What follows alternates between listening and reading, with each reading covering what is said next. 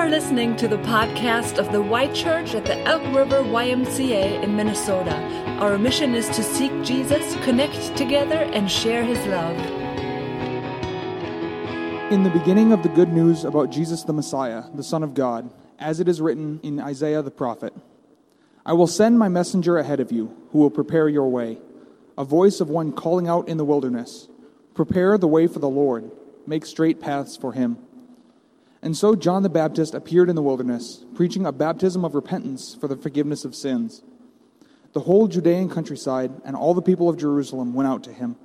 Confessing their sins, they were baptized by him in the Jordan River. John wore clothing made of camel's hair, with a leather belt around his waist, and he ate locusts and wild honey. And this was his message After me comes the one more powerful than I, the straps of whose sandals I am not worthy to stoop down and untie. I baptize you with water, but he will baptize you with the Holy Spirit. At that time, Jesus came from Nazareth in Galilee and was baptized by John in the Jordan. Just as Jesus was coming up out of the water, he saw heaven being torn open and the Spirit descending on him like a dove. And a voice came from heaven You are my Son, whom I love, and with you I am well pleased. At once the Spirit sent him out into the wilderness, and he was in the wilderness forty days, being tempted by Satan. He was with wild animals, and angels attended him. All right, thank you, Matt. Well, today we start the Gospel of Mark, a week after celebrating Easter, and it was such a joyful occasion last week. We gathered here and we read the finishing verses of Romans 8. And just on time here with Easter, the spring rains have come. Maybe you've seen enough rain for a little while now and the grass is just greening up like crazy, and the buds are popping on the trees. And with this change in seasons comes a change in seasons for us in Scripture. We've been in the first half of Romans, and now we're going to head into a season with the Gospel of Mark. And this is going to feel like such a shift because Romans is the quintessential New Testament letter. It's the Apostle Paul laying out some of the richest theology in the Bible with these long sentences and trains of thought. And now in Mark, we're going to totally shift gears and move into a story format in the Gospels. And of all the Gospels, Mark is straightforward, action focused, and compact. And yet, one thing is the same in Romans and in Mark the focus is all about Jesus the very same figure whose life and death is going to be outlined for us in Mark, is the one who led Paul to write some of the most profound spiritual statements in the Bible. And so, with that segue, I want to invite you to join us each Sunday, the spring and summer, as we study the Gospel of Mark, which is, of course, the very book of the Bible that we're translating for the Timbaro people. And I want you to imagine that the day will come when the Timbaro people will receive the Gospel of Mark for the first time and they'll open up to chapter 1, verse 1, and they'll read these words The beginning of the good news about Jesus, the Messiah, the Son of God. And how many of us know that a new beginning is a good thing? Maybe you have been looking for a new beginning in your life lately. Maybe you've had some experiences where things didn't pan out so well, or some painful things from your past that have followed you around. Maybe you've made some mistakes, and a new beginning is exactly what you need. Maybe it's been just an exhausting last year, and you're kind of worn out and looking for some fresh perspective or a new sense of peace. Maybe right now you have some big decisions on your plate, or things are just up in the air and really unsettled. Maybe you've been asking yourself questions about faith, and you're looking for some direction. Maybe you've been following Jesus, but you're in a season where you've just been battle weary and you need some fresh encounter with Him. Whatever the case might be, when it comes to Christ, we get word of a new beginning. In Greek, it's the same word as basis or the foundation of something. And that foundation for us is going to be in the good news of Jesus. So the opening verse of Mark is kind of like a title over the whole book. It is the big splash where Mark declares his hand and he really lays out the framework of everything that we're going to read. You know how in Star Wars, how each of the movies starts with the blue letters on the black screen? Anybody know what it says right off the bat? I can hear mumbling. We have the air exchangers on, so a little bit louder. There it is, yes. A long time ago in a galaxy far, far away. And then what happens? I mean, if you have the volume up too loud, you get startled out of your seat because that John Williams main theme kicks in. I'm not going to try to sing it or imitate it, but you know. And then Star Wars in yellow letters just blasts on the screen. This is kind of what Mark is doing here in the first verse as he announces the good news. And the word good news is the word euangelion. It's where we get our word gospel. So if gospel has sounded like a church kind of word, or maybe you just knew it as a genre of music, this is really your definition. It just means good news. And the original readers would have been very familiar with this word, this term, euangelion. If they were Jewish, they would have thought back to the Old Testament, where there in Hebrew the word is used for the news of victory from the battlefield. So before cell phones and emails and live TV broadcasts, they would actually have to send a messenger from the battlefield to take news of victory back to the capital city. And yet, even more immediate, and something that everybody reading Mark's gospel would have understood, was how this word was used in connection with the Roman emperor. The emperors were treated kind of like gods whenever there was the event of the birth of a new heir or his accession to the throne they would call the news of that gospel. That was the good news. But here's the deal in the Greco Roman world it was only good news if you were on the emperor's good side, or if you had enough social standing that you would benefit from it. For all the rest of us common folks, it just meant more taxes, more slavery, and more expendable human life in service to Rome. So you see how Mark is using this word? along comes Jesus, and Mark says, This is the beginning of the true gospel, the good news for all people, not just a select few. And it's not news about some self deifying emperor, it's news about Jesus, the Messiah, the Son of God.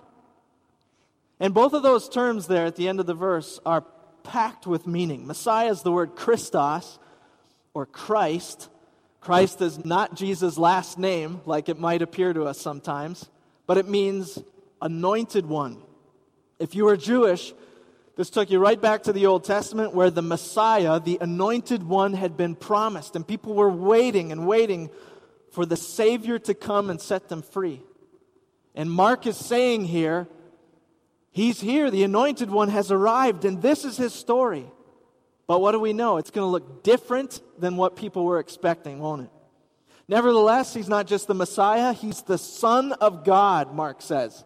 And that's as audacious a claim as it sounds. Mark doesn't pull any punches here. From the very first verse, he's saying, I'm going to tell you about Jesus, the Son of God. And that's the answer to the question that he wants you and I to be asking all spring and summer as we read these pages. Who is this Jesus that we're reading about? We're going to watch this play out in the weeks to come where Jesus will start to teach, and the people will say, Who is this that teaches on his own authority? Or we'll see him cast out demons, and the people will say, Who is this that even impure spirits will obey him? Or similarly, he'll be on the Sea of Galilee, the stormy waters, where some of you will join us next spring. And they'll watch him calm the sea and they'll say, Who is this that even the wind and the waves obey him? And in verse 1, Mark is giving away the answer. This is the answer key before we get into the lesson. He's saying, This is Jesus. He is the Son of God. And I want to show you something that I think is fascinating in Mark. It really is a way that Mark bookends his gospel with this statement. So turn with me, if you have your paper Bible or on your phone, to Mark 15. We're going to go to the scene of the crucifixion keeping in mind this question that Mark is wanting us to answer Who is Jesus? He's answered it in verse 1 of the first chapter. Now, watch what happens at the cross. Mark 15, verse 39. And when the centurion who stood there in front of Jesus saw how he died, he said, Surely this man was the Son of God. And that is the question that we want to be wrestling with, that we want to be answering. Whether you don't really know much about Jesus, the Y Church has always been a safe place for people to come and kick the tires and ask questions and wrestle with doubts. So, whether you don't know much about him or you've been following him closely for many years, the opportunity we have in Mark is to get to know him for the first time or better than you have before. And that is why we're translating this book for the Timbaro, so that they too can read it for themselves and wrestle with this question Who is Jesus? And what does it mean if I follow him? In our own culture, I think we should be aware of how this question gets answered around us implicitly and explicitly all the time, and in ways that would water down the gospel or compromise it. So, just like the Jews had a certain kind of idea of the Messiah that they expected. We can have a certain idea of Jesus that matches our comfort level. So he's allowed to be good and a moral teacher, but eternal Son of God? And a lot of our culture would say that's a little bit overstated. Or he's allowed to be kind and a benevolent example, but king of the earth, judge over all creation? That sounds a little uncomfortable. And we recognize that the true gospel, the real Jesus, is far more radical and explosive than many of us are prepared to allow. And that goes for our secular surroundings, but it also goes for a sort of cultural Christianity and a civil religion that can creep into our churches and lull us to sleep. God cannot and will not be confined by our human expectations. Well, we should press on. Some of you are nervous. It's just verse 1. Let's go talk about John the Baptist. Let's move into that portion. He's a guy who didn't fit expectations either, did he? What would you call John the Baptist? I mean, Mark doesn't use this word, but let's just be candid. John the Baptist is a little weird, isn't he? He lived out in the wilderness. He wore camel hair clothes. He ate locusts and honey. Now, the honey we can deal with. The locust sounds very strange. Although, did you know that there are people who eat locusts? Yes, they're apparently very nutritious. You can go, kids, maybe ask permission, check it out, but you can order edible grasshoppers on Amazon have it delivered right to your house. But if John the Baptist was an unusual character, Listen to what Jesus said to him. Listen to his legacy in Matthew 11. Jesus said, Truly I tell you, among those born of women, there has not arisen anyone greater than John the Baptist. That's quite the statement. As my mom would say when I was growing up, weird is good. I don't know exactly what she was trying to say about me, but I remember her using that slogan. But she was in youth ministry when I was growing up. And here's one thing I think she was saying that if you're a student and you're at school and you want to follow Jesus, then you had better be prepared to look a little bit weird and be a little bit different. So, John the Baptist, he's camped out in the wilderness down by the Jordan River and the Dead Sea. And people from the countryside and from Jerusalem would come and they'd hear his message and be baptized. We're going to talk about baptism after worship next week. And this word means to dip, to immerse, to cleanse, to wash with water. And this was a familiar thing for Jewish people in two ways. First, a baptism is how a non Jewish person would be initiated into the people of Israel. So it was an initiation for foreigners. And secondly, baptism was how an impure person in their system of purity laws would become clean. And so notice the significance now that Jewish people are coming to confess their sins and be baptized like foreigners and those who were impure. It signaled a new beginning. It was a baptism of repentance. And repentance is a Bible kind of word, but though it's long, it's easy to understand. Literally, what it means is to change your mind and to turn around. And we all know what that's like. When you're driving somewhere and you change your mind and you decide you're going to go somewhere else for dinner tonight, a different restaurant than you had in mind. That's a mundane example. Many of us, too, can relate to the more serious matters of maybe it is some addiction that you have then decided to walk away from.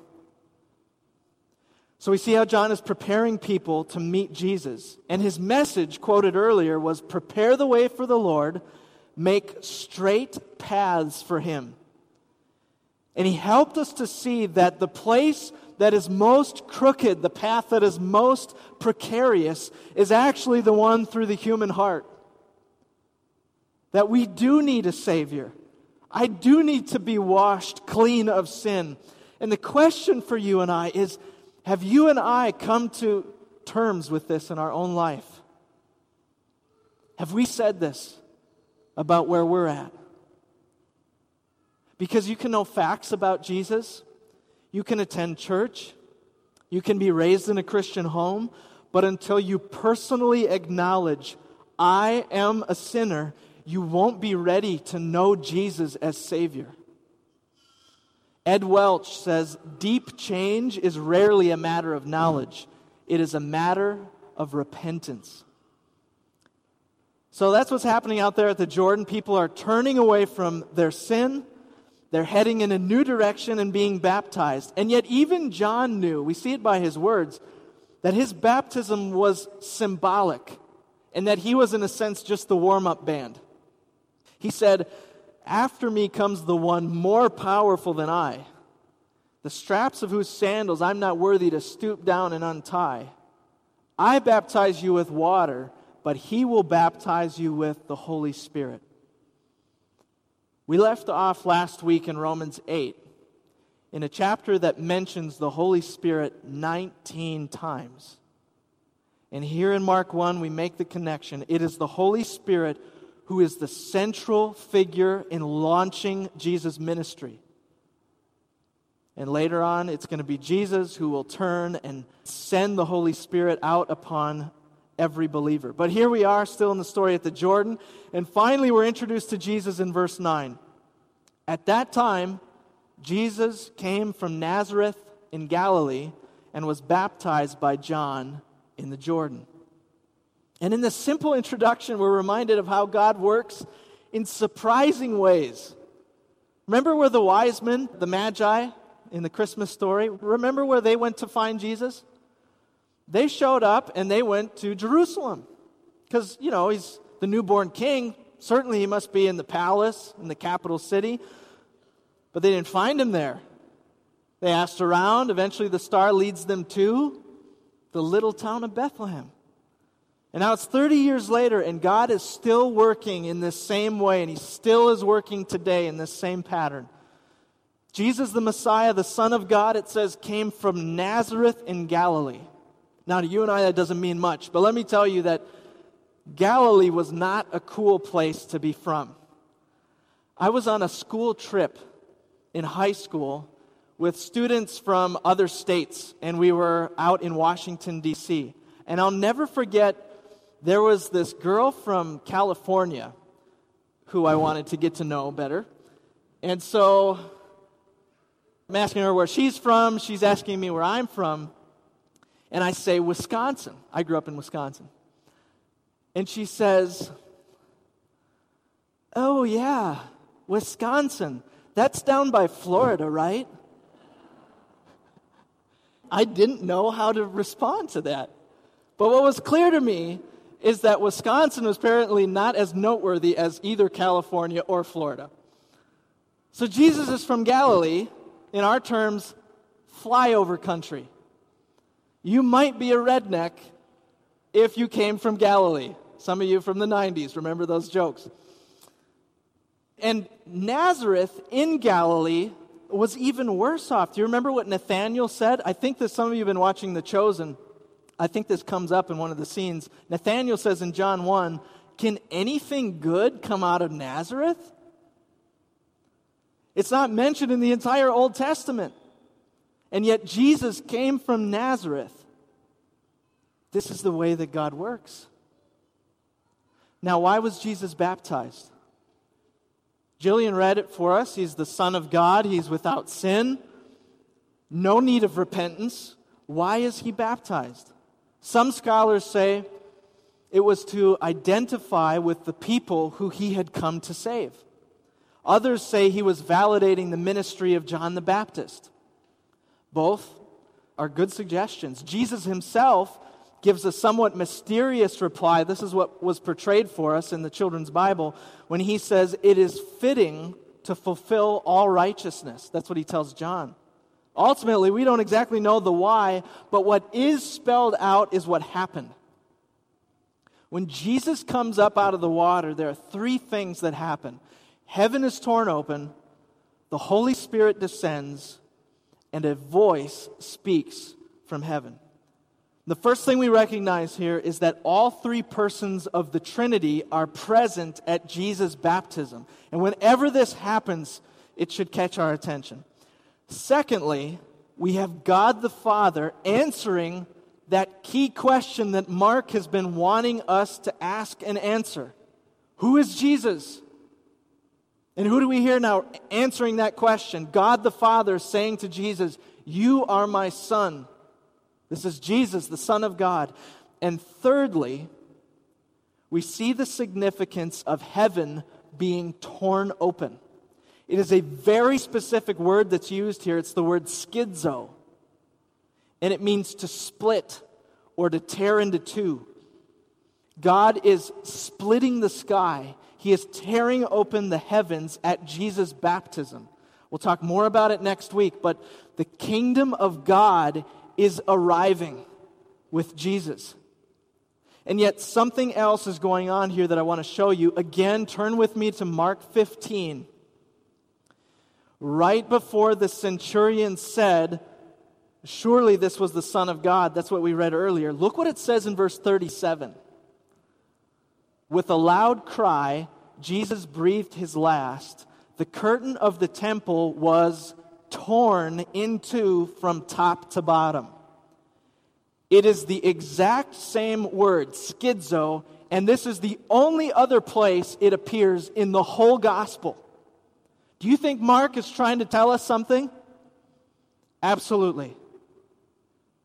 Not only is God tearing open the heavens at the beginning, but he is tearing the dividing curtain of the temple at the end. And this curtain or veil in the temple is what separated people from the most holy place in the temple where the presence of God dwelled. And why the separation? It's because we're sinful people and God is so holy and awesome. It's like God telling Moses in Exodus 33, You cannot see me and live, Moses. That's the devastating effect of sin is it splits us and tears us away from God. But when Jesus died on the cross, the separating power of sin is defeated. Hebrews 10 says we have confidence to enter the most holy place by the blood of Jesus, by a new and living way opened for us through the curtain that is his body. And that's why the tearing of the heavens in Mark 1 is so important because it foreshadows for us what Jesus has come to do. And don't miss it. It's to bring you and I back into the very presence of God. Isaiah 64 1, as we wrap up our study this morning. Isaiah calls out to God and says, I think, a prayer that resonates very much with what many of us feel at times of our life. He says, Oh, that you would rend the heavens and come down. Have you ever felt that way?